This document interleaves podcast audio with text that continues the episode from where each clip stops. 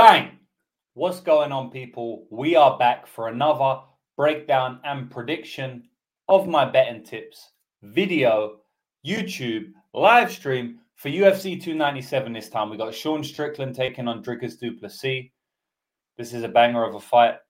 It's, it's funny because a few years ago, you wouldn't have fought Sean Strickland and Dricus Du Plessis for the 185 pound title would be a banger of a fight. You wouldn't think that it would be a fight that was taking place for the middleweight strap. I don't think a lot of people had in their mind that Strickland would become champion. And definitely people did not have in their mind that Dricus Du Plessis would be fighting for the title and maybe becoming champion. But here we are, 2024. It's a new year. And I'm excited to get into it. I'm going to go through the entire main card. If you want the prelim breakdown, you can go to my website, lucrativemmabetting.com. Follow me on all the socials as well, because I give out a lot of information about all fights throughout the week. If you follow me on Instagram, you've been seeing my daily prediction videos. I post a prediction video every single day. You can go to Instagram for that at lucrative MMA. So you've been seeing a lot of content from me this year, and we're back. I'm super happy to be back. I'm going to bring up the card. This is going to be a good card. And the reason is because it's the first pay per view of the year. And also because there's some good fights, man. We got Malcolm Gordon versus Jimmy Flick. Bang, bang. Jasmine Jasudavicius, Priscilla Cachoeira. Bang, bang. I mean, the first three fights of the night, like, I know this pay per view is catching a lot of flack from people in the industry, but like, I'm just happy to be back. And I think the pay per view card is better than last week. So, like, I'm happy because it's an improvement. And some of the fights are bangers, man. Charles Jourdain versus Sean Woodson is going to be a banger. I'm 100% sure it's going to be an exciting fight. Arnold Allen Evloev, that's a very, very high level fight. Like, yes, okay, it's not the best pay per view of all time, but this is a good pay per view. Like, I'm just happy to have UFC back, man. Honestly, I'm gonna shout out everybody here. We got, and if you're here, let me know. I'll give you a shout out. We got 40 live viewers, but only three comments. So wagwan with that, boys. Shout me out in the comments. Say you're ready to rock and roll, and let's get into making some money today.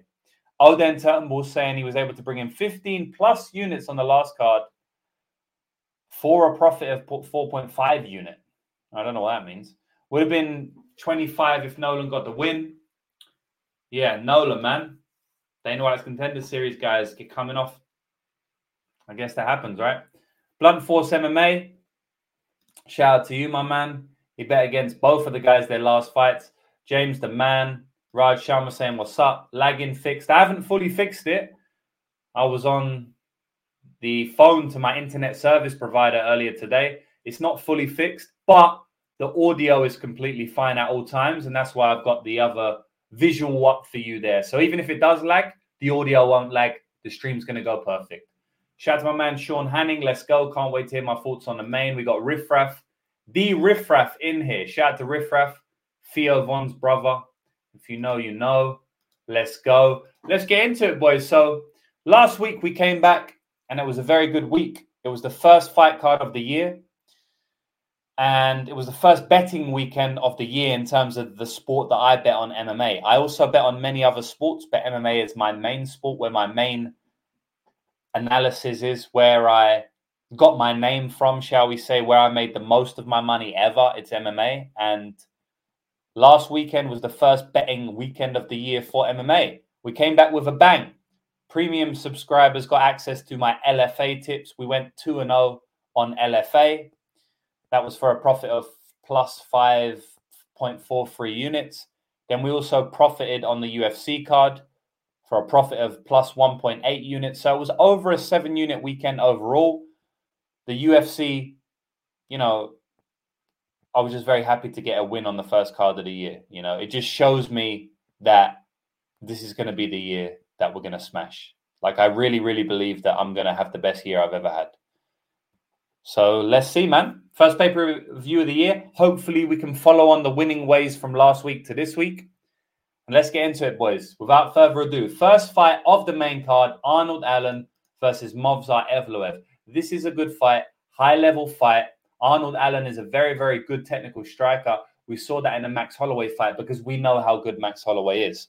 So Arnold Allen, even though he lost that fight, he proved something to me and a lot of people in that fight in the fact that he went five rounds for the first time in the UFC, didn't slow down at all, was actually pushing Max in those later rounds, potentially winning a couple of them, and most certainly kept up with the technical ability of Max, to which one of the best strikers in the entire division.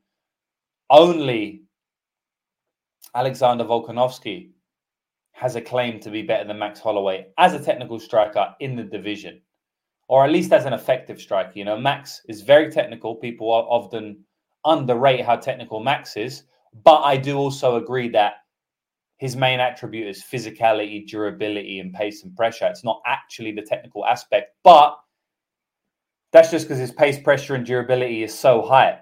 His technical acumen in the striking is actually elite for MMA. Very, very elite.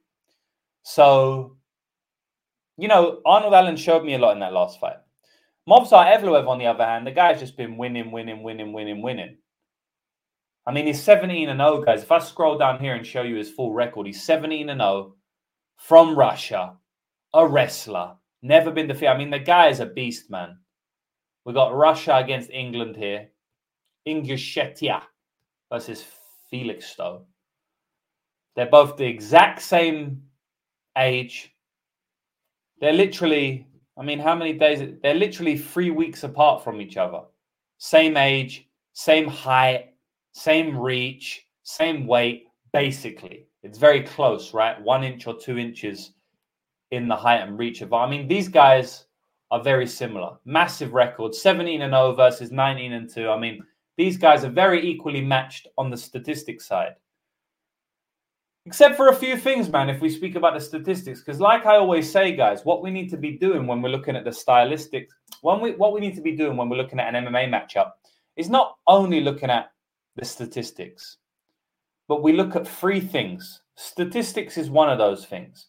The other things we look at is stylistics. And the last thing we look at is intangibles. And I don't say last meaning that it's not as important because actually it can be the most important. They're all as important as each other. Different fights mean other things are more important in in those individual fights. In this fight, maybe the statistics are the most important. I don't know. We'll look into it. In, an, in another fight, maybe the stylistics are important. But the only three things you ever have to look at when you're betting on MMA, when you're capping a fight, is these three things, right? And if we look into the statistics, like I've just told you, right? Everything is the same when we look at the Tapology stats, which is right here, right? But if we go and, actually, if we actually look at the stats a little bit deeper and start looking at things like takedown accuracy and takedown defense, well, then the stats tell a slightly different picture because Movsar Evloev shoots a lot of takedowns, right? A lot of takedowns. And one thing that I've seen in Arnold Allen's game is that I don't quite love the way he looks when he's been being put on the back foot and he's not dictating where the fight goes in the grappling. So if we go over to UFCstats.com and we look at Movsar Evloev, we can see that he averages 4.71 takedowns every 15 minutes. That's very high for the UFC. Not a lot of people are hitting basically five takedowns every 15 minute fight they're in. That's a high, high takedown average. He's only getting 50% of the takedowns he shoots. So you might think, oh, he doesn't he's not very good at takedowns. He only gets the half of the takedowns he shoots. Now, the thing about that is that we have to look a little bit deeper into it. That's why statistics are not enough. If we look deeper into it, we can see that Movsar Evloev is a chain wrestler, right? That means that he sometimes abandons shots or almost even half heartedly takes a shot because he's setting up his next shot. He's chaining takedowns together. So the 50% takedown accuracy rating doesn't mean as much to me as it would on another fighter who just shoot, shoots blast doubles or singles, like a traditional American wrestler. And the reason for that is because of what I said, right? Movsar chains the takedowns together flu- very fluidly. So yes, he might only get one in every two. He might only get 15%, uh, 50% of his takedowns. But what that means is that he's actually, I mean, the reason is because he doesn't mind missing one to get the next one, right? And that's what chaining takedowns comes to. So if you go back and look at his fight, he's got at least one takedown in every single fight he's fought, except for the Mike Grundy fight. But he specifically didn't try and get a takedown in that fight. If we look, he actually shot no takedowns. But why? Because his opponent, Mike Grundy, was shooting 15, right? So I could go off the deep end here about Movsar Evloev and takedown ability and stuff, and we can get into the weeds on that, right? I can sit you here for 15 minutes and tell you about Movsar's takedowns and tell you about the technical trips he likes to do, how he transitions from the single to the double to the body, whatever it is. I'm not going to do that. I just wanted to bring up the fact that Movsar, although some of his takedown stats are not that impressive, 50% takedown accuracy, there's a big reason for that, right? It's because of his chain wrestling. And the reason I wanted to bring up that is to now flow onto my next point. Just how Movsar flows into takedowns, I'm going to flow seamlessly into my next point, and that is that. Since Movsar shows a very good ability to chain takedowns together, with chain wrestling, I think that's going to be a big, big problem for Arnold Allen. I think Arnold Allen can stop the initial shot because if we go to Arnold Allen's takedown accuracy and his takedown defense, we see that his takedown defense is 76%. That's a high takedown defense, right? Most fighters are not getting takedowns on it. I mean, we have to go all the way back to 2018 to find a guy who took him down. No one's taken him down since 2018. But that guy took him down six times, Mads Burnell, who is a similar fighter to Evloev in that he will shoot multiple takedowns. He won't just shoot one, right? Because a lot of these fighters who he's fighting after that, yeah, maybe they shoot one, but they ain't shooting multiple. But most of the guys actually he's been fighting strikers. Now, the only other fight since 2018 where a fight has actually tried to shoot multiple takedowns is in the Nik Lentz fight. And this is a fight where I go back and watch it and I see that Nik Lentz shot many takedowns, nine takedowns, and he couldn't get any. But Nik Lentz is not on the level of Movsar Evloev. In fact, when Movsar Evloev fought Nik Lentz, Nik Lentz tried to take him down five times and he only got one of them. Whereas Movsar, he shot twice and he got two. And you know, he looked he looked fairly clean in that fight.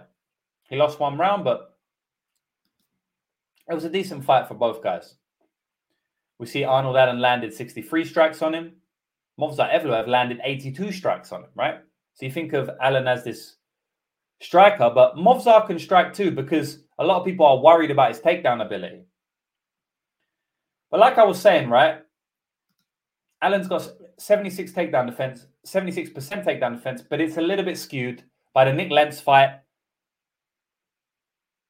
and considering the fact that we have to go back very, very far to see when guys have dominated him in the grappling. I mean, that Mads Burnell fight, he was losing, and that was strictly by takedowns. In the Makwan Amirkhani fight, that was a close fight, split decision, as you can see, right?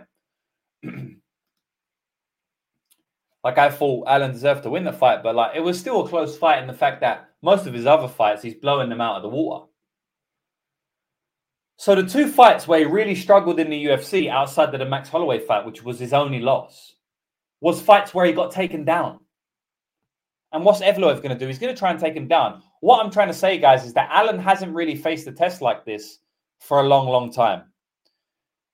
Whereas I do kind of feel like Evloev has faced a test like this his entire career. Now, maybe not at the level, but I mean, Hakeem Dawodu, the guy's got decent takedown defense. But Evloev got him down nine times. Dan Ige has good takedown defense. It's not terrible, right? Movsar got him down nine times, right? Diego Lopes, very dangerous on the feet. Movsar took him down four times out of all the submission attempts. So, I mean, even Seungwoo Choi, I mean, Seungwoo Choi is, is, is, he's not good on the ground, but it's it's the similar archetype, is what I'm saying, guys, right? Where Allen has faced the archetype with Burnell and Amirkhani, but they're nowhere near on the level of Evloev. But that's fine because Evloev's opponents are not on the level of Allen's either. But the thing is that Evloev has never struggled with the archetype. He dominated Dan Ige, Dan Ige. He dominated Hakeem Dawodu. He dominated Seungwoo Choi. Whereas Allen, when he's fought a similar archetype, he hasn't dominated them, guys. He's struggled with them. Makwan Amirkhani and Mads Burnell. So that's how I'm seeing the fight. Again, I could sit here in front of you for 15, 20 minutes and break down the fight. And I know some people like that technicality wise, and I have done that, right? But what I'm saying is that it's such an intriguing fight. And I know both fighters so well. And I've done so much tape for this fight over years and over last week because I tape one week early. That's why I can do a that's why I can do a video in front of you now when most people haven't even done their tape yet because I tape a little bit earlier these days. But because I know the fighters very well, I can go fully in depth on them, right? But I'm not going to do that here. I mean, I've gone in depth already. I mean, we're speaking about this fight for over 10 minutes, but what I'm trying to say is that the main thing standing out to me, and that's what I tried to do, I tried to give you the main points standing out to me, not to go on a 45 minute breakdown of the fight, which I can do. I can technically break down this fight for you. You know, maybe I'll start doing that once a week for certain certain fights if I if I really feel the need. You know, I've done it in the past, but what I tried to give to you is the key pointers because I'm trying to not waste your time. I'm trying to give you the key pointers and the things standing out to me above all. And something that's standing out to me above all is that Movsar Evloev's chain wrestling is going to be successful in this fight. And also that the archetypes that Allen has fought on the Evloev side, he struggled with. And the archetypes that Evloev has fought on the Allen side, he's he's blasted through. So I think that we see that again. I think Evloev is just a little bit too much for Arnold Allen. I don't think Arnold Allen is going to respond well to being put on the back foot and being taken down multiple times. He may respond well early, but I believe that in round two and round three, he's not going to respond the best. I think that the cardio is going to come into play. The cardio that we saw in a couple of the fights in Allen's career is going to come into play where he was kind of fading a little bit. He looked like he was fading that Burnell fight, even though he got a third round submission. He looked like he was fading in that fight to me. And I watched it back recently, and I do believe that that was the case. And it seems like when the grappling gets going, he fades a little bit, guys. So, I mean, even in the Sodiq Yusuff fight, outside of a couple of, and I bet him in that fight, right, as an underdog, and I bet his, I bet his decision line as a big, big underdog, like plus four hundred decision line or something. But outside of those two strikes in, I think it was round one and two, where he kind of dropped Sodiq and wobbled him bad, he was losing that fight. He was getting grappled a little bit. And when I say grappled, he wasn't getting taken down. But Sodiq was putting the pace and pressure on him. I remember they was clinching a little bit. And I just didn't love the way he looked in the fight with a high pace guy like Sodiq. I mean, with a high pressure guy. Sodiq doesn't have a high pace, but he has a lot of pressure, physicality. And I believe that not only does Movsar have the phys- phys- physicality, because he does have that. He doesn't have like amazing physicality like Sodiq, but he does have physicality. But I think he has the pace and pressure. And I've been saying it a lot last year, and I'm saying it this year. And I believe that we see this term coined a little bit over the next 12 months. I believe that a lot of people are going to start saying what I've been saying for about a year now. I think you'll start hearing that in the MMA circles over the next six to 12 months or so. And that is that a the meta in MMA these days, right? The way to win fights, the best style is pace, pressure, tenacity, and durability, right? It's very, very hard to beat that style. We saw Joshua Van take out Felipe Bunes simply based on pace, pressure, tenacity, and durability. It wasn't based on skill set because Bunes was landing the much better strikes throughout the fight. It was just that Bunes couldn't take what was coming back. He couldn't keep up with the pace. He didn't have the cardio or the pace or the output or the pressure or the durability or the tenacity to keep up with Van, who was the inferior martial artist when you're talking about skill set for skill set, right? If they fought for two and a half minutes in every discipline, Bunes wins basically every single fight that they fought. But when you put it into an MMA fight, where things like grit, durability, tenacity, pace, and pressure come into it, Van is the meta. Joshua Van. People like Joshua Van, Peyton Talbot is another one. Um, what else we got? Movsar Evloev is similar. He's got durability, he's got pace, he's got pressure, tenacity. Not as much physicality and durability we haven't seen yet. I'm not 100%, but most certainly he's got the pace, pressure, and tenacity side of things. And that's what wins fights, guys. And yeah, that's what, you know, Sean is saying PPTD. That's pace, pressure, tenacity, and durability. And man, it's very hard to beat fights like that. So overall, guys, I like the fight a lot. Spent a lot of time on it as I wanted to do. And I'm picking Movsar Evloev for the win. I think he's going to get a win. I think that he's going to get a decision win. I don't think he's going to finish Arnold Allen. And that's my breakdown for the fight, guys. I'm very excited for the fight. It's a very high level fight, so you never want to count out the opponent. But I just think it's a good stylistic matchup for Evloev based on the stylistics and the intangibles. So, you know, I think intangibly it's a good matchup for him, and stylistically it's a good inten- uh, matchup for him. Statistically, it's about 50 50. It's about even. I don't give anyone a massive rating over the other, but stylistically and intangibly, massive, massive edges for Movsar Evloev there, in my opinion. So we'll see how it plays out, guys. Again, I said high level fight, things can happen, but I do pick Movsar Evloev fairly confidently in that one. The next fight is Chris Curtis versus Marc-André Barriault. So just like I said in the last fight, I had a fairly confident read on Evloev. I don't have a confident read on this fight. I think it's a good fight. I think it's potential to be like a banger, like a really, really good fight, maybe fight of the night. I mean, if Curtis doesn't knock you out, like he's going to go to war with you. It probably will be fight the night. I have. To, I'm. Got, I'm in two minds of this one, guys, and I'm actually going to flip it back to you and ask you your opinions. If you're watching it live, please put your opinions in now. If you're watching it post live, if it's not live right now, please put your opinions in the comments because I'm actually very interested to see what people think. And I'm going to speak to a couple of my guys in my network that I trust, which is very few and far between.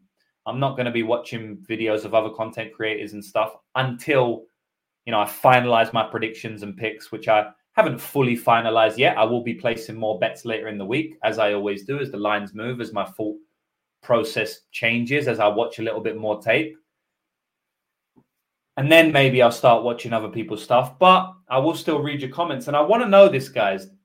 What do you think about the under here? Because part of me is like both guys are really durable. So I like the over in that regard. But I actually like the under in terms of what type of fight it's going to be. I think it's going to be a bit of a car crash. I can't see anyone slowing the pace down, is what I should say. Curtis is going to meet him in the middle, and Mark's going to push to the middle, right? And it's funny because I did a prediction video earlier in the week, and again, I said you can go to Lucrative MMA on Instagram, follow me there, and you can find it. I think I'm putting it out today. It might not be up there. Definitely follow me on there so you can see it. And what I said is that, like overall, guys, I'm picking Chris Curtis to win via decision, but I actually feel like I might be leaning more to an underplay in here, even though my prediction is Chris Curtis decision, and that's just because I think it's going to be a war. Like I really think this fight is going to be. I think it's going to be exciting, man. I think Chris Curtis is going to dig to the body. I think Barriault's going to be there to be hit, but I think Barriault's going to push the pace and pressure. And I think at points he's going to have damaging shots, man. I can see Barriault doing work in the clinch, power bar like he always does in the clinch. I mean, when I was taping this fight, every single fight I saw, outside of maybe the Chidi one, you know, like most fights that I watched out of this guy, He's pushing him up against the fence and just uppercutting the fuck out of him. Like, he does it to everyone. And I can't really see Curtis being a smaller middleweight at 5'10. I can't really see him avoiding that unless he knocks Barriault out. But I think the Barriault's going to have to come through some shit to get there. So, first of all, I don't have a good read on it, as you can see. But it's a very interesting and exciting one for me. And I'm actually enjoying speaking about this more because I'm I don't know what's going to happen. I'm less confident in this. So I actually like talking about it because right now my mind's working, my mind's firing on all cylinders. And I'm just speaking out loud and giving you my off the top of the head thoughts. Whereas Evloev and Allen, I was pretty locked into that fight before. I had my read, I knew what I was going to say, I knew my prediction. In this fight, I'm, I'm going back and forth, guys. I'm kind of like just freestyling as we speak because when I watched tape, it didn't give me a definitive prediction on the fight. And, you know, I'm comfortable enough to say that I don't have a definitive prediction on this fight. So I'm going to look at the lines now, and we can see for the under two and a half is plus 125, and for the over two and a half is minus 155. If this fight goes over, I think it's a Barriault versus and the situation, right? Where the fight was a bit of a car crash, but it managed to go over. If we go back and look at his last fight, it went to a decision unanimous. But it was a bit of a car crash, especially in the first round. I mean, both fighters hurt each other. I feel like that could happen here. So I don't really want to play the under because I feel like it can go to decision because both guys are so durable. And neither fighter has like high level finishing instincts, in my opinion. Both fighters are very durable, and neither fighter has a high level finishing instincts. I think when guys like when Barriault gets the finish, it's because his opponent gives up basically because of the pace and pressure. And I don't really think Curtis will give up because I think he's durable. Not that it can't happen. I'm just saying, like, more than likely, I don't think so. But then when Chris Curtis gets finishes, it ain't really because he's like hurt his man, he's stalking him, he's teeing off. The pace is just is, is getting too much, the pressure's piling up, the damage is piling up, and then he finds the finishing blow, the killer instinct. Not really, he's just catching like one punch knockouts. You know what I mean? Like Joaquin Buckley kind of just caught him once and finished it. Brendan Allen kind of just caught him once and finished it. Phil Hawes, he just caught him once, right? I don't really think he has this type of style where he's a very, very, he's like he's got one punch power, right? Or amazing finishing instincts in regard like he hurt you once and then he knocks you out. He does have good finishing instincts in that if you if you're very very rocked, he'll get you out of there. But he doesn't have good finishing ability in that the initial strike, right? So I'll reword that a little bit because I do think his finishing instincts is are good. So I'm going to reword what I said. It's not that his finishing instincts are bad, it's that his finishing ability is always capped because I don't really think he hits that sharp. Maybe he hits hard like on the pads or something, but I don't think he's very sharp. He doesn't have stinging power right? Like Chidi Njokuani or Hamzat Chimaev. He doesn't have stinging power like those guys. He has more like true power. But I think you need stinging power to knock out Marc-André Barriault more often than not. I don't really think Curtis is going to like land damage after damage and damage and power bar is going to quit. So I'll make that slight distinction on what I said there. Hopefully, I explained myself well. But basically, guys, I think this is going to be a complete car crash, but both guys are tough enough to last. So don't know what to do with it. I'll be inclined to bet the under two and a half at plus 125 because at plus money, I'm getting some edge on it, I believe. But I think I'm just going to pass this fight, guys. I'm going to go for Chris Curtis decision in a fight of the night type deal where it's just going off. Marc-André Barriault has his moments in the clinch. But Chris Curtis is landing the cleaner shots. He's way cleaner of a striker. He lands good body shots. And I do give some upside for him to finish the fight as well. I give Barriault upside. I give Chris Curtis a little bit more because I think Barriault is very, very hittable. So yeah, that's it, guys. I'm to pick Chris Curtis for the decision win there. But it's to be a good fight. Grace Ban is saying he loves the action man style. He's a sucker for that good body work and tight boxing. Yes, for real. Power bar. Jacob saying appreciate all the videos already this year. You're welcome, brother. If you don't know what he's referring to, I'm putting out tons of videos so far this year on Twitter, Instagram, TikTok, and YouTube. So if you're watching on any one of those platforms right now, most certainly go to the others Follow me on TikTok. I've got exclusive content on TikTok that's nowhere else. Follow me on Instagram. The exact same thing. Something I'm doing this year is I'm spreading my content out over multiple platforms, but I'm also doing platform specific content. So there's some content on my Instagram that's never going to be anywhere else. Same thing as TikTok, never going to be anywhere else. Same thing as Twitter, right? So most certainly follow me on all platforms and I appreciate that you appreciate it, my man. Hopefully you're getting some good value out of it. Rogers siding with Curtis. He likes the over. Um, Curtis is a slow starter. Curtis round three decision. Curtis is a counter striker. Sometimes he needs to lead the dance. This fight is about to end in another headbutt. I think Mark wins a decision. If Curtis wins, I think it's inside the distance. Curtis takes your cardio with his body shots. I like Curtis by points. Yeah, so it seems like people are kind of conflicted a little bit. Most people are liking Chris Curtis' decision, I guess. I didn't get too many comments there, but yeah, it's a good fight, guys. I'm not really going to give you a super confident prediction with this one, but I will say that Chris Curtis gets the decision win as my official prediction. What else we got? The next fight, guys, is Neil Magny versus Mike Malott. So I've been very vocal about Mike Malott. I've tried to fade the guy multiple times, and he's turned out to be a bogey fighter of mine. He's turned out to be somebody who I don't have a great read on, right? So I'm going to open up now, and I'm going to be honest. I'm not good at calling Mike Malott fights. I feel like one day I'm going to get him. So there's a very important concept in MMA betting, guys, and let me tell you it now, right? It's a term that I coined ace and bogey, right? So you have ace fighters and bogey fighters.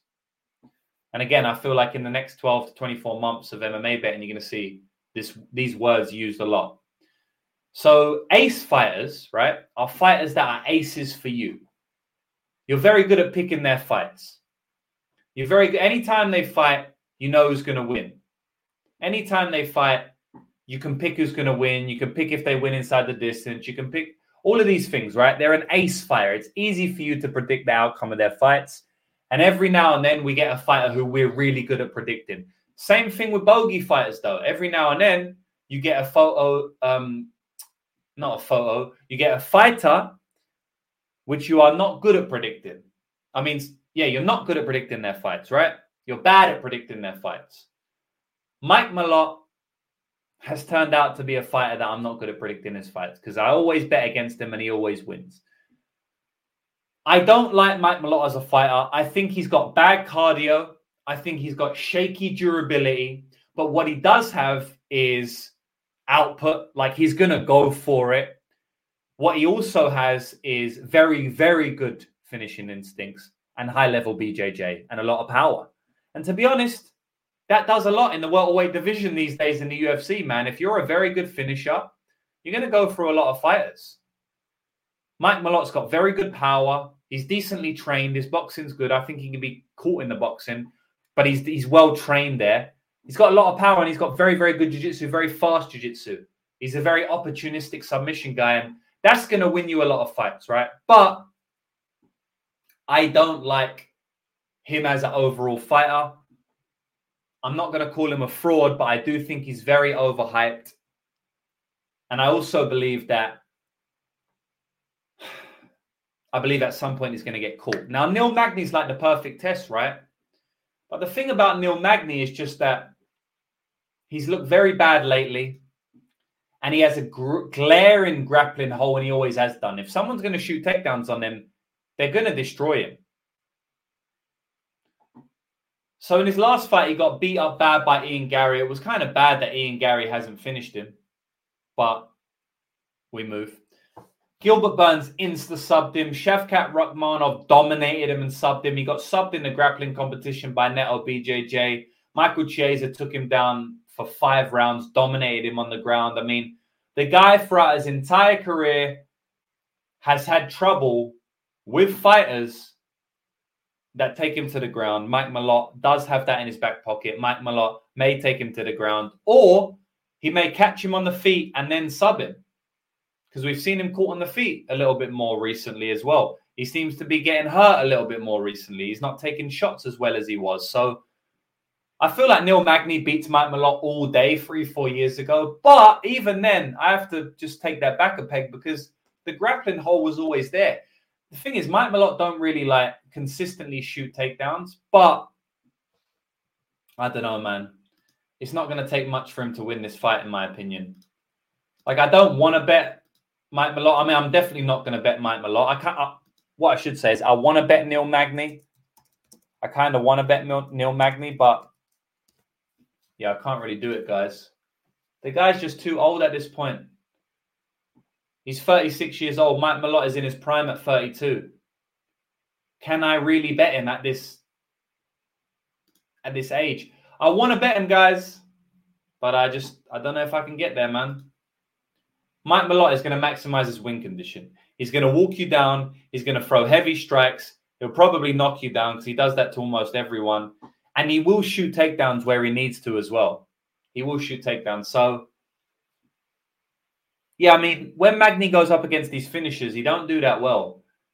You know, and Mike Malott's a finisher here. So I'm going to pre- predict Mike Malott to get a submission win. Maybe he hurts him on the feet and then he jumps on a dash choke or something, or jumps on a guillotine choke like he's done in many fights that's my prediction for the fight. Um, yeah, but I, it's it's quite annoying. Um, Brandon saying thanks for the content as usual, and can see the hard work and grind you're putting in this year. Good vibes all year. Fair, thank you, brother. Appreciate that. Um, Chose Motta for last weekend. Well done, bro. I really, really want to bet Neil. Yeah, so do I. But it's like, oh, Malott's toughest test, but with a decline in Magny, Malott by sub. Yeah, so annoying, man. I know one of your aces coming up. Yes, Jasmine. I read her fights very well all the time. MMA line move is saying, why does everyone say Malott has bad cardio? I feel like we haven't seen it in years. If I go to Malott's record, which I've got up here already, um, yes, we haven't seen it in years, but when we have seen it, it was bad, right? So we know that. And then since then, yes, could it have got better? It might have, but the first thing is that we can only really go on what we've seen, and I have seen it being below par. And then, so that's the that, that's what we've seen, right? So that's edging on the side that it's not great cardio. And then we move to all the other implications on if he's got good cardio or bad cardio, right? And one of those things is what is his fight style like? Was his fight style is throwing heavy punches and he's a finisher, right? So that archetype of fighter usually doesn't have great cardio. Now, there are some fighters that do have great cardio, almost like Deiveson Figueiredo, which is funny because Deiveson Figueiredo, like, he's known to have bad cardio, but I actually think he's got good cardio for flyweight. Does slow down a bit, but he's the type of fighter who can push through cardio, I should say. Alejandro Pantoja is one of those guys where, like, he's got, you know, he he hits really hard. He's a good finisher, and he pushes through his cardio, even though he gets gassed out.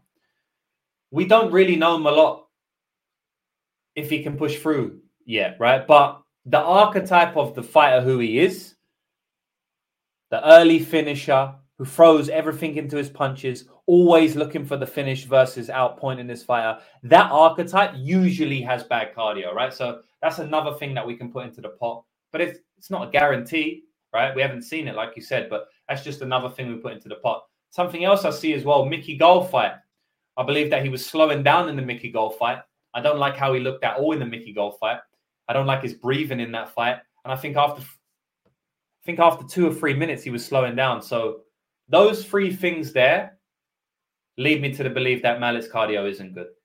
Now I could be wrong, but that's enough for me to say that I don't think he's got good cardio.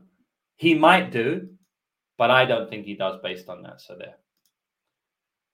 MMA saying he did def a question, but it wouldn't be shocked if he gassed. Yeah. Like yeah, like it's not a guarantee, and I'm not saying it as a guarantee, but I am saying that it with enough conviction that I'm I'm happy to not call it an unknown.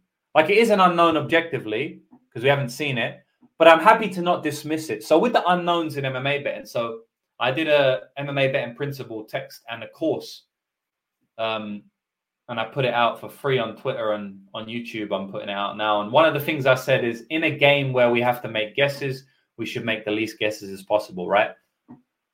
I'm actually not putting Malik's cardio as a big unknown as a guess. Obviously, yes, objectively, it is a slight guess, but I don't think it's just one like I have enough information based on what I said to make a prediction on it and not to completely dismiss it. Because with guesses like that, usually I completely dismiss them.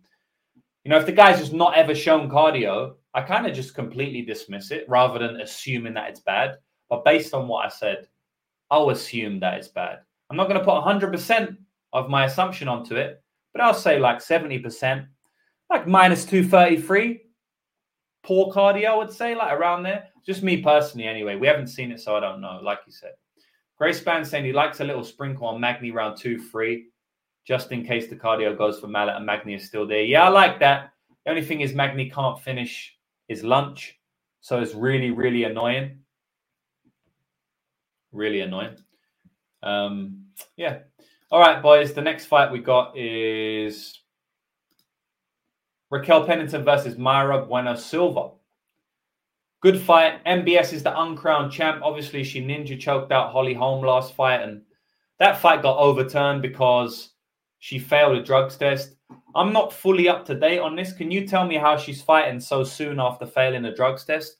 I would assume that she got found not guilty. But then, if so, why did the fight get turned to a no contest? And why can't they turn it back? So just update me a little bit if she got found not guilty or whatnot. It doesn't make play anything into my capping because I think she's probably on it anyway. So even if they overturned it, it wouldn't mean anything to me. So if anything, I'm capping it in that she is on it because I believe she probably is. But yeah, I would just like some clarification on that if anybody knows exactly what happened with that. She's fighting for the title here, which is like very soon after she got flagged up for um taking steroids. So yeah, I don't know about that, but yeah, let me know about that one, guys. But overall, in this fight, I think that I think MBS should be favored here. I think she's the right rightly favored. I think that she has way more chances to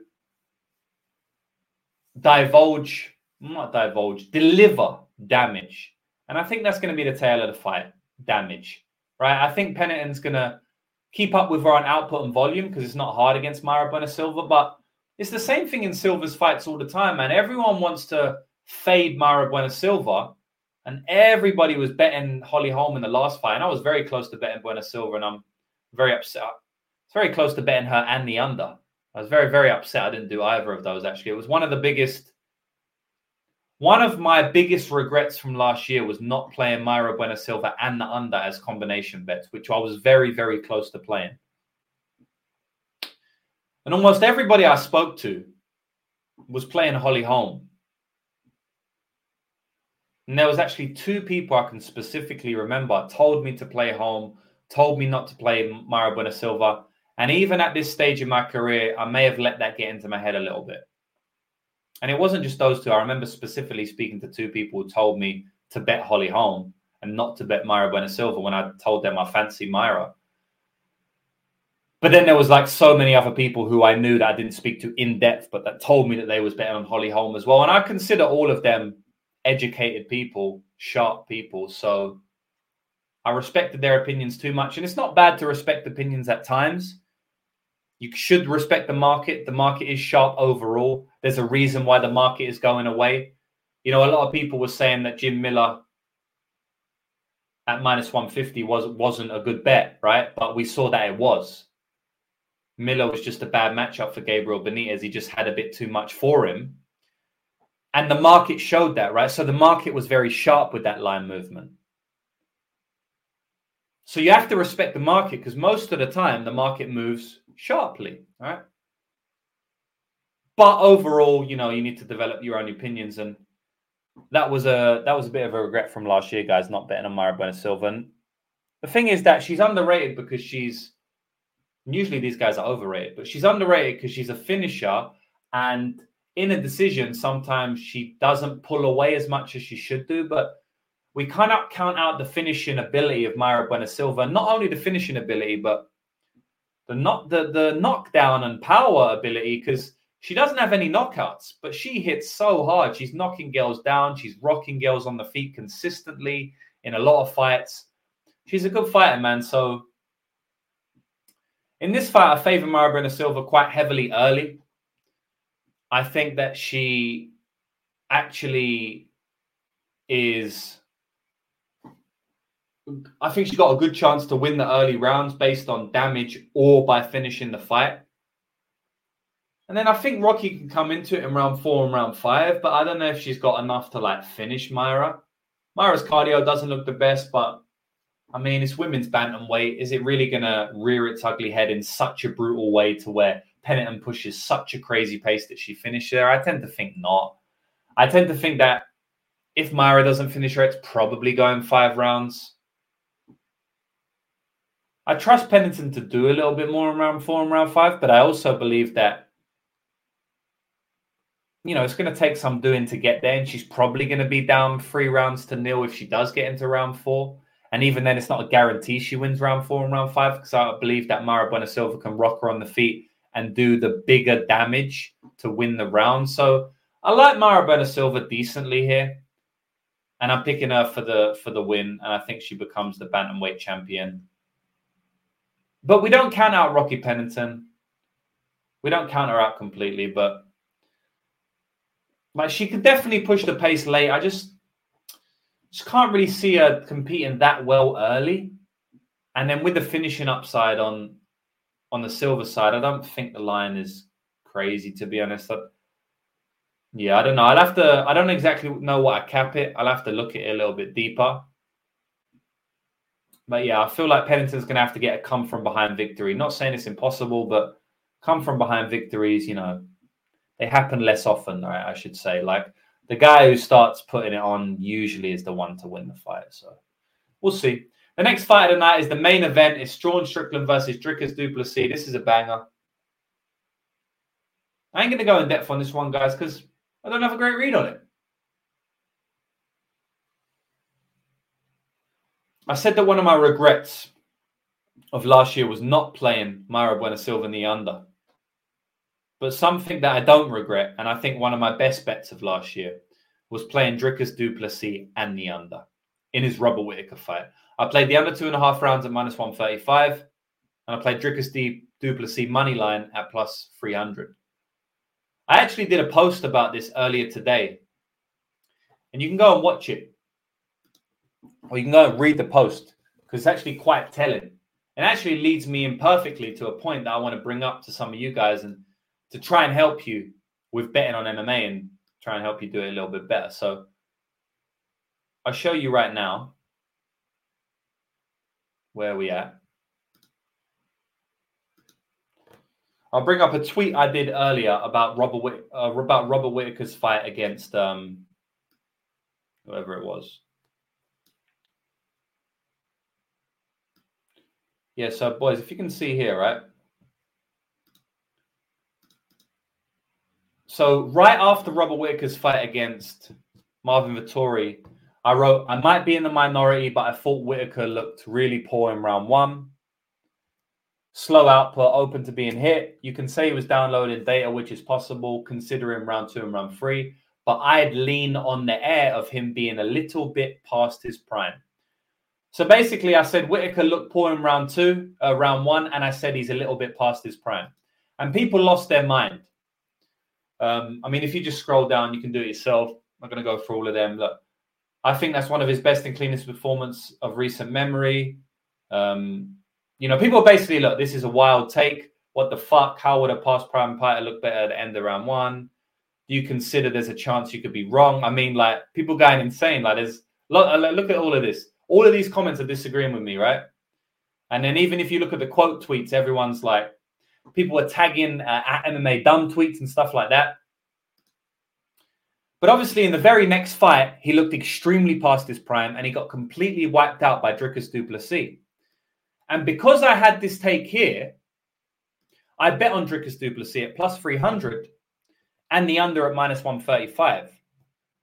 And I wrote something here, and this is something that you guys can take with you for literally the rest of your MMA betting career. I said, posted this in 2022, and everyone went nuts. Look at the replies. But in Rob ne- Rob's next fight, he put on perhaps the worst performance of his entire UFC career. I'm glad this was a sentiment. It allowed me to get Dricus Du Plessis at plus 300, which was maybe the worst betting line of 2023. The truth is, people are just not good at seeing the intricacies of fighting. These are often when we get the biggest edges when betting on MMA. When we think completely differently than the market, when you have to read between the lines to notice things, always try and look for angles that other people are not seeing. They may call you stupid, but you may be able to cash plus 300s. And what I mean by that is some of my best bets of my entire career have been when everybody's saying one thing, just like in this, this tweet here, but I'm saying something else. It means I'm seeing something different from the market. Now, if I was a regular guy, then yeah, okay, maybe I'm just being stupid. But I've been betting on MMA for eight years now, and I'm one of the best MMA gamblers in the world. So I can trust my read a lot better than most people, and I can see certain intricacies in fights. And what I see that Robert was slightly past his prime. That's all I said, and that that but people because people couldn't see that, and I could, and I was one of the only ones. I was able to get a massive line on Dricus Du Plessis in the last fight. So what that means for you is going forward, anytime you can look completely different than the market, right? When you can read, when you can look at angles that the market are not noticing, other people are not noticing, when you have to read between the lines, these are often going to be the best bets of your entire career because people are not seeing things the way you are. And if you can trust your own opinion, you may be seeing something that other people can't see. But thus, you're getting an edge over the market because the market is other people betting on the sport, and then you're going to cash big bucks. So just take that into your next bet. Always try and look through different angles. Try and see the intricacies. Try and read between the lines. You can't do it on every fight. To be honest, there's not a lot of fights you can do it, right? But every now and then you're going to catch one where Dricus du Plessis is plus 300 against Robert Whitaker or something. And then you cash on it. So that was one of my best bets of last year. And I was very, very happy with that bet. And it was one of the best angles. So, you know, you win some, you lose some. On the Mayra Bueno Silva side, you know, I, I, should have bet on him. And then on the Dricus Du Plessis side, we should have bet on him. And we did. Um, Fuba's saying, see, I don't think Rob's washed. I do think his chin's not good. I think DDP's got a perfect game plan to shut him down. So if Robert Whitaker, so I'm not saying Robert Whitaker's washed, right? But he's most certainly past his prime. I think everybody would say that Robert Whitaker now is past his prime. I believe that that's common knowledge, right? But when I said it, no one knew it. Everyone was arguing, right? But that's because I was ahead of the curve. So he's still not washed. No one ever said he was washed. And it's funny that people say a little bit past his prime means washed, right? It's just funny how people interpret that. But anytime you can get an edge, my whole point is anytime you can get an edge over other people, look into that a little bit more. Why are you thinking differently? Don't be persuaded off, guys. Just because 30 people are telling you you're crazy, like what was happening in that tweet, don't let other people persuade you off. You may be onto a jewel. When you're on you know, you know this term on an island. That's a very common thing, right? On an island. When you're on an island, oftentimes it's a good thing. I like to be on an island. So anytime people are saying, "Oh no, yeah, that's crazy," I that's good. It shows me that I'm probably correct, which is kind of crazy, but that's just how it works. And mainline movement is saying, "I remember being you and Liam was on DDP." Yeah, we all bet DDP. Massive, massive, massive underrate, underration, right? from the market. Very, very terrible. That was one of the worst lines of um, last year, man. And it, it, it won us a lot of cash. So shout out to us for looking at things a little bit differently. So yeah, in this fight, I feel like DDP is not being underrated or overrated. I feel like the pick and price tag is warranted. I'm not saying that I cap it a pick 'em, but what I will say is that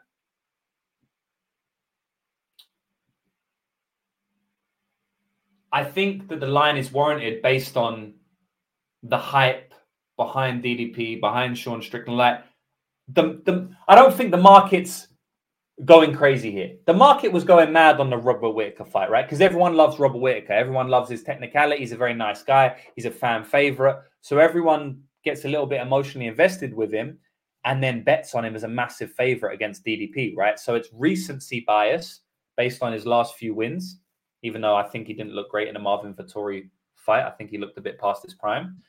But most people, as you saw, thought he looked amazing, right? Career best, most people said. So the recency bias from that fight was driving the line for the DDP. I don't think there's any recency bias on this line because one of my one of, one of my guys, um, capping service, was speaking, asked me a question on, on, on the DMs. He's talking about this fight, me and him were going back and forth about Strickland du Plessis, and he was like, Is it bias? you know, in, in the line. I don't think there's any bias in this line. I feel like, you know, both fighters are massive underdogs in their last fights.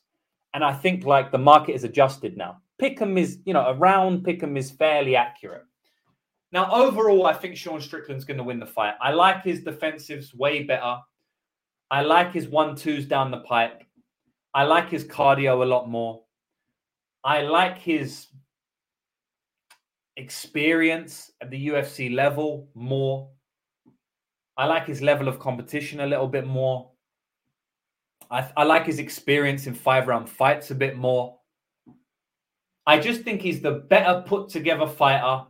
And I think that this is going to be the one where DDT, DDP fails. So I've been betting on Dricus Du Plessis his entire UFC career. And again, this goes back to my literal point I just made, guys. And this is something that's very important. Yes, I can tell you he's going to win this fight, right? I can predict it. the best way you're going to learn from me, the most jewels you're ever going to take is when I tell you things like I just told you. Is when I tell you things like I'm going to say in a minute. It's not who wins this fight. Because as soon as I tell you who wins this fight, after Saturday, the fight's over. They're never fighting again. The information is dead. But the information that I tell you how to cap a fight and how to read markets, that information is going to stay with you forever. And something I'm going to say about this fight, Sean Strickland versus Dricus Du Plessis, is that so just stylistically, I like him anyway. I like that he's going to land the one twos. There's something else, which is basically the exact point I already told you. Everybody has been trying to bet against DDP, and this is what I was going to say. Every everybody's trying to bet against DDP in his last five fights in the UFC. I've been on the opposite side and betting on him basically every single time. And if I don't bet on him, I bet on the under which I've had massive bad beats on in the Tavares and the Darren Till fight. The unders didn't cash, even though the fight ended inside the distance on the Darren Till one, and then the Tavares one, it just insanely went to decision, right? So I've been betting on Dricus Du Plessis his entire career, or I've been betting on the under, right? So I've been betting on him while everybody else has been trying to fade him. This is why I tell you that going against the grain, being on an island is oftentimes good as long as you're a good capper and a smart guy. If you're on an island and you're a square, right? And all the sharp guys are on the other thing, but there are loads of them on that, well, then you're just an idiot, most likely, right? But if you trust your own ability, if you know that you can cap a fight, well, then being on an island is good. Just like I said with the Dricus Du Plessis and Robert Whitaker, with the tweet, and just like I'm telling you now, I've been betting on Dricus his entire career while everybody has been trying to fade him. So try and find yourself on an island. Just make sure it's a sharp island.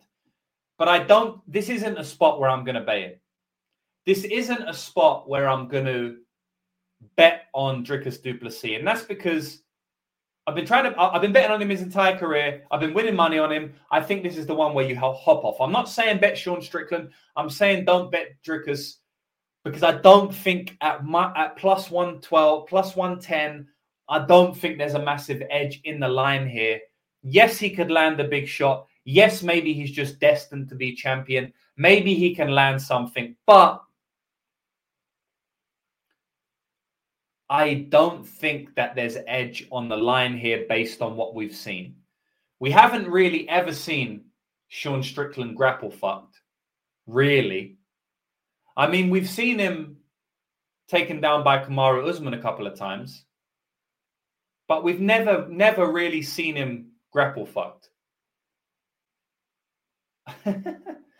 so MMA Guru apparently has sent a lot of people to my um,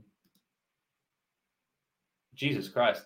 MMA Guru sent tons of people to my breakdown. So shout out to MMA Guru. I don't know if he watches my channel or if he just randomly did it. I'll have to go back and watch that. He's my fellow Englishman. So shout out to my man over there. Everybody coming in now from MMA Guru stream, if you want to earn money professionally from MMA, how the professionals do, then follow me. Don't have to sign up to my shit. You can see all of my free stuff. I'm going to teach you how to actually make money from MMA for free, completely free. So subscribe to my shit and watch my stuff. And shout out to my man MMA Guru right there. I don't know why he's saying oink oink oink. Apparently he's a pig. But anyway, let's get back to the stream. So Sean Strickland versus Dricus Du Plessis. I think Strickland is probably going to break him down the later the fight goes. I know Dricus Du Plessis pushes through cardio well. We've seen it time and time again. He looks tired, but he pushes through, just like Alejandro Pantoja. You know, everyone says Alejandro Pantoja gasses, but then what happens? He gets murked. I mean, he carries on, right? he looks like he's going to die, but then he carries on. Now, if it doesn't get into round three, four, five, I think Dricus Du Plessis is probably the one who finishes. Fucking hell. Sorry, boys. Jesus. Something stuck in my mouth. so, I feel like if Dricus Du Plessis finishes the fight, it's probably going to come in the early rounds, right? Round one, round two, like he did to Brunson. He still pushes through round three, but Sean is so good at mastering distance, mastering timing, pushing the pace that I think that he's going to be able to get a beat and a read on Dricus Du Plessis. Don't forget that before Du Plessis came into the UFC, we have seen him finished. We have seen him. We have seen him hurt and finished. Roberto Soldic finished him right in the rematch. He pushed the pace on him, pushed the pressure on him, and he finished him bad. So, uh, you know, guys, that was in round three. So it's no surprise that in round three is when he lost and he got hurt and he got beat, right? It's no surprise that it was so long. It was no surprise that it's that's the round where he got finished in. So look, overall, guys, I do think it's a close fight. It's very hard to bet against Dricus Du Plessis, and the reason is because the guy's just so dynamic, right? He's got power in every hand. He can take you down. He doesn't even know what he's going to do. So how do you know what he's going to do, right? But I do think that Sean is the better put, put together fighter. And like I said, there's a lot of advantages for him in this fight. So I'm not really going to I'm not really going to. I, I, probably won't make a bet on this fight, guys, because there's one thing about picking a fight and there's another thing about betting on a fight. It's two completely different things, right? And that's what people don't understand. Yes, you can pick who's going to win, but sometimes you bet on the opposite side. You bet on who you think's going to lose. And that's because the implied probability behind the line is off. And that's how we get edges over the MMA markets and the betting markets. We don't get edges by picking or betting on who we think's going to win. We get edges when we bet on when we think a line is inaccurate, right? And for any of the new viewers coming in through Guru's stream, understand that. My biggest piece of advice I can give to you is that anybody doing this full time, like myself or any other gambler out there who is full time, the number one difference between us and anybody else who gambles on the sport is that we're not betting on who we think is going to win. We're betting on when we think the line is inaccurate. Oftentimes, that is the fighter who we think is going to win but sometimes it's not. Like I wasn't really picking Dricus Du Plessis outright against Robert Whitaker, but I still bet on him because the line was inaccurate and I made a ton of money. It was one of my best bets of the year. So I just wanted to throw that in there for some of the new viewers coming in. Most of my regular viewers will know this. But overall, guys, the fight's very close, and I'm not going to make a prediction on. I'm not going to make a bet on the fight, but my prediction is that Sean Strickland wins the fight in round three, four, or five. I may actually throw a few sprinkles on Sean Strickland round three, four, five, and maybe I even cover myself with a Dricus Du Plessis inside the distance bet because I really don't think he's going to win a decision. What even does his decision look like? I mean, what does a Dricus decision look like? It probably looks like him getting takedowns, gassed in round four and round five. Maybe, maybe, right? Like it's very hard for me to see Dricus win a decision here. So a good angle to take on this fight, if you want to lay money on it, which again, as I said, is different than picking it, is maybe Sean Strickland late because I feel like like what one way or another, I think this fight's going into round two, round three. Uh, well, I'll rephrase that, right? I feel like if it goes into round two or round three, now the it, it, it heavily favors Sean Strickland, so you pay Sean Strickland late plot props, but then you cover yourself with Dricus Du Plessis to win inside the distance or to win in round one or two. Because I feel like after that, he's going to fall off a cliff a little bit. So I don't know the odds for that yet. Let me check the under. What's the under set at? I feel like it's going to be sharp. I really do. So the under is set at 1.5 rounds at my, but over 1.5 is minus 225. So I'd like to see some alternate unders for this one. I don't really know how we're going to attack it. I don't think the fight sees the scorecards for sure. If they give us a minus 200 or something, which they probably won't, guys, it might be like minus 300 or minus 400. I need to see the alternate totals. Um, oh, we might have it. So the fight doesn't go to decision, is minus 325 here. If we get an under three and a half, it might not be the worst the worst bet. Under three and a half for like minus 140 or something. But overall, guys, I think the best way to play it is Dricus early and Sean late. If you cover yourself with Dricus winning early and Sean winning late, you're probably going to cash some money. And I may even do it. I may go crazy and play Dricus in rounds one, two, three, and Sean in round three, four, five for a total of two or three units or something. Actually, lay a lot of money down on the fight to end inside the distance, specific rounds. That may be my angle. So that's it, guys. That's the breakdown for the fight today. MMA line movers asking a question here. He's saying, "It's possible it's a lower vo- a lower volume scrap early is my only worry." Yeah, and like I said, like it probably does come down to whether, like, what type of pace Sean pushes. Because in the first round, he just let Abus Magomedov tee off on him, and then he pushed the pace in round two and he got the finish. Whereas DDP can tee off for more than one round. DDP may tee off for two rounds, which means that Sean may just kind of shell up for two rounds and then start pushing the pace in the third round. But then we've only got seven and a half minutes to catch the under. So, yeah, I'm not like, I'm not loving the under three and a half. I was kind of just, you know, fear. Like I was thinking what would be a good line or maybe what we what, what we could play. Thinking out loud, I should say. So yeah, man. Sean early or Dricus late? No, the other way around. Dricus early or Sean late. So that's what I'm thinking at the moment. But we'll see, man. Does anybody have any questions about this card? I'll answer a few questions before I jump off. If you're if you're a new viewer from MMA Guru, shout out to him again, as I've said a few times now. New people to the channel is always welcomed. My channel is not only about breaking down MMA fights, my channel is also about helping you become a winning MMA gambler. So if you like that type of stuff, then you can subscribe and you can ask me questions in this chat right now. If there's any new viewers and you want to know some questions about MMA gambling, not just MMA predictions, then let me know because I always like to educate. That's the goal of the channel since I started is to educate.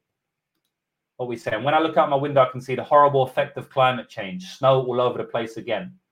It's hot where I am, bro. So maybe there is climate change, but you go and have fun in that snow because I'm about to get a tan after this. This is legitness. Hey, my guy. Shout out to you, bro. What's up, lucrative? Doing well, brother. So, what other questions we got? Cameron Simon versus Joshua Van. Who wins? I take Joshua Van. Very great fight, man. Jesus. Yeah, for sure. Same here. My only worry is if Sean is low volume early, like you said. Yes, agree. Chill with the weed. I know, bro. I took a page out of your book last night and now I'm done. Yo, James, we need a max bet soon. You're deaf due. Yeah, that's a fact. I need to do that. MMA spammers hit the like. Yeah, bro, if you're here, hit the like. One of the best in the game right here, lucrative MMA. Appreciate you, brother. Can I get a link to the James Krause Discord? We don't need the James Krause Discord. You got the James Blissett Telegram, bro. Free Telegram for you. T.me slash lucrative tips. Don't worry about James Krause. Worry about James Blissett. I'm, that's where I'm dropping the draws. Read the dono. Yeah, I need to read the dono. Kendricks go in ton. I didn't even see the donation, bro, because there were so many comments. So, yeah, thank you, bro. Thanks for the donation. I appreciate it. That one dollar ninety nine is going to go to my chicken and chips later this evening. Some Nando's for me. You know, Nando's the best food in the world. I don't want no Americans I mean, we should have some English from MMA Guru that needing to agree that Nando's is the best in the world, man. So I'm about to have that a little bit later. So Sean doesn't have the lateral lateral movement for DDP's pace. Yeah, okay, so that's a good that that that is actually a good piece of analysis, right? DDP is gonna push the pace so heavily that Sean's gonna need to avoid the pace, right? And obviously, a good way to avoid any type of striking pace is lateral movement, you know, dancing around it. But it's not the only way, right? Sean has developed a very unique style in MMA to where, yes, he does push the pace himself, but he he almost he, he almost fights in like a Floyd Mayweather type stance in the fact that he will even shoulder roll, he will turn at times. I mean, we saw in the Jared Cannonier fight who pushes a hell of a pace. He was he was taking a lot of those shots on his gloves, parrying a little bit, taking a lot of shots on like he was ducking and diving. He's actually very good defensively. Now, of course, he's going to let DDP meet him in the middle. So he definitely could get knocked out. But it's not as if Sean's going to, you know, Sean's lack of lateral movement is like a new thing for him, right? It's like his whole style is to have a lack of lateral movement. And he's based the defensive posture around that style. So it's not like he's got no lateral movement and also no defensive. He actually has no lateral movement for the most part, but very, very good defensives in MMA. But overall, your overall point is correct. I just gave the context to it, but your overall point is correct in that he is going to meet DDP in the middle. DDP ain't going to have to go looking for him. And for a guy who hits as hard as DDP with a dynamic finishing ability, it's not the best style in the world to fight DDP. I do agree.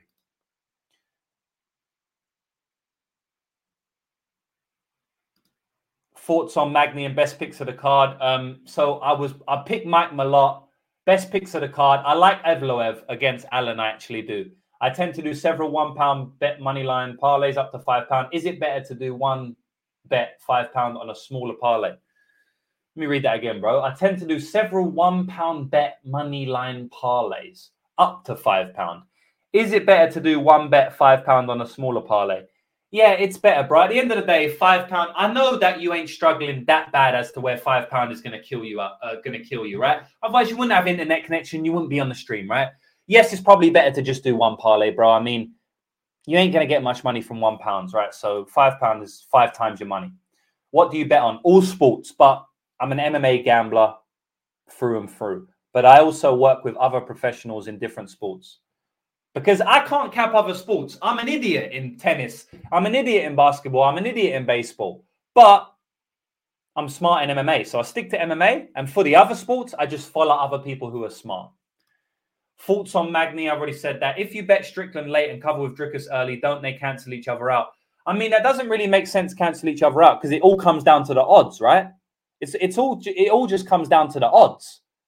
If I'm placing five bets, but the odds are all plus one thousand, well then they don't cancel each other out because plus one thousand is ten to one, but I've only placed five bets, right? But I've got a ten to one chance to hit each bet based on the implied probability. Maybe the implied probability is wrong.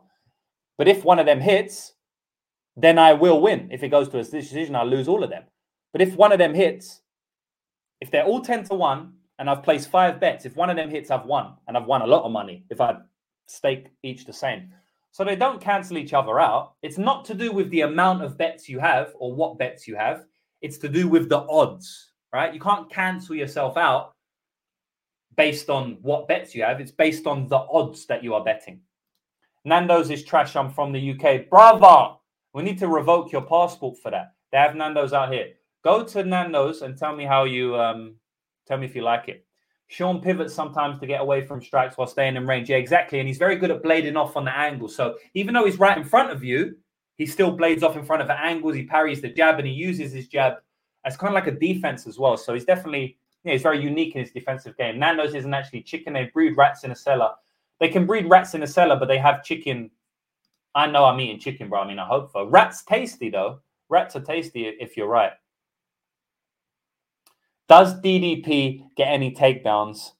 And how does Strickland look on the ground in defense? Yeah, a very, very good,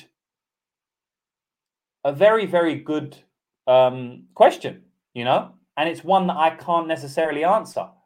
I tend to think that DDP will get like one, but I think that Strickland gets straight back up, and so then he doesn't shoot again. That's my gut feeling. Is that he, he, he does shoot, he does get one, but Strickland gets back up, and DDP's like, I ain't going to shoot more because I don't want to gas out early. Because I feel like if DDP just continuously shoots, he's just going to gas out.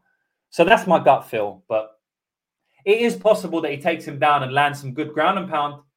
And then, you know, Maybe because he had a lot of success, maybe takes him down again. It really comes down to that. Like, put it this way: Does DDP does DDP get takedowns? Yes. Obviously, he can knock him out on the feet early, to which you won't get takedowns.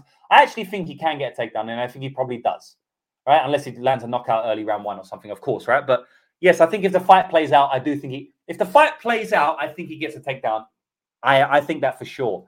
Now, I don't know how Sean's going to respond to that takedown. That's where I'm questioning. If Sean responds really well and gets back up to his feet, then I don't think DDP shoots again, really, or, or, or, he doesn't push it as much.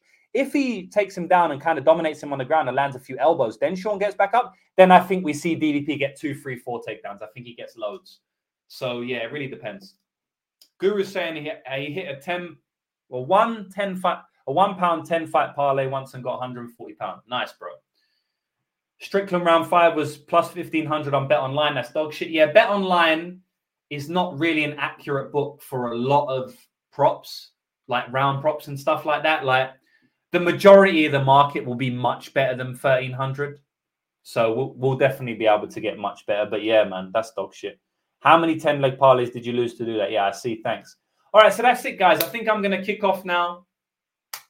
Um, like I said, anybody watching this who wasn't subscribed to the channel, who came in from the guru, subscribe to the channel if you want to learn out how to bet on MMA for free. And that's it, man. We've got another another card for us in store this weekend. I can't wait. UFC 297 is a go. As I said, last week we came back with good LFA picks, good LFA bets, good UFC picks, some shit ones as well, but some good ones. Overall, we won money. And um, yeah, I'm hoping to I'm hoping to continue it. It's two winning events in a row. It's 2 and 0 on events so far. We haven't lost undefeated in 2024. Only early days, boys. But yeah, we're smashing it in um, in the tennis group as well. If you want to join a tennis group, you can type in t.me slash lucrative rackets tips or just scroll up on my Twitter or type in lucrative MMA tennis on Twitter, and you'll find the link to the group. We've been killing it. Lots of tennis wins. I think we are something crazy like 11 and 2 in our last 12, uh, 13. So, yeah, that's it, guys. I'm off. Hopefully, we can come back with another winning, la- winning week last week, uh, next week. Great stream. Thanks, mate. Hit the like. Everybody here, hit the like. Nice sub, my man subbed. Appreciate that. Music saying I think Sean could be up open to a one-two left high kick the way he leans. Nice, bro. Needs to needs to go back and catch up. Only jumped in from the MBS breakdown. Yeah, go back and catch up and let me know what you think post fight in the comments, bro. I do read the comments. Don't always get time to reply to them, or I'm just a bit lazy at the time when I read them. I browse them. I don't reply, but I do read them and I appreciate it. Um, yeah, so definitely let me know what you think. I made one unit last week, not the greatest start username saying interesting takes, but what are the odds that my dad says he's proud of me at some point in his life? The odds depend on if you sign up with my service or if you go to lucrativemmabetting.com and watching my free video on there and signing up with me, getting paid with me, becoming a multimillionaire, buying your dad a house, and then he's going to say he's proud of you. If you just click off this video, do not subscribe, do not like, and never watch me again. Never earn any real money from MMA because of that, then your dad will never say he's proud of you. And with that, I'm out, boys. Good luck on your bets this weekend. You'll find me doing the parlay stream in a couple of days, Friday, 2 p.m. NZST, and a bunch of content on Instagram, Twitter, all of that good stuff. See you later, boys. Bang!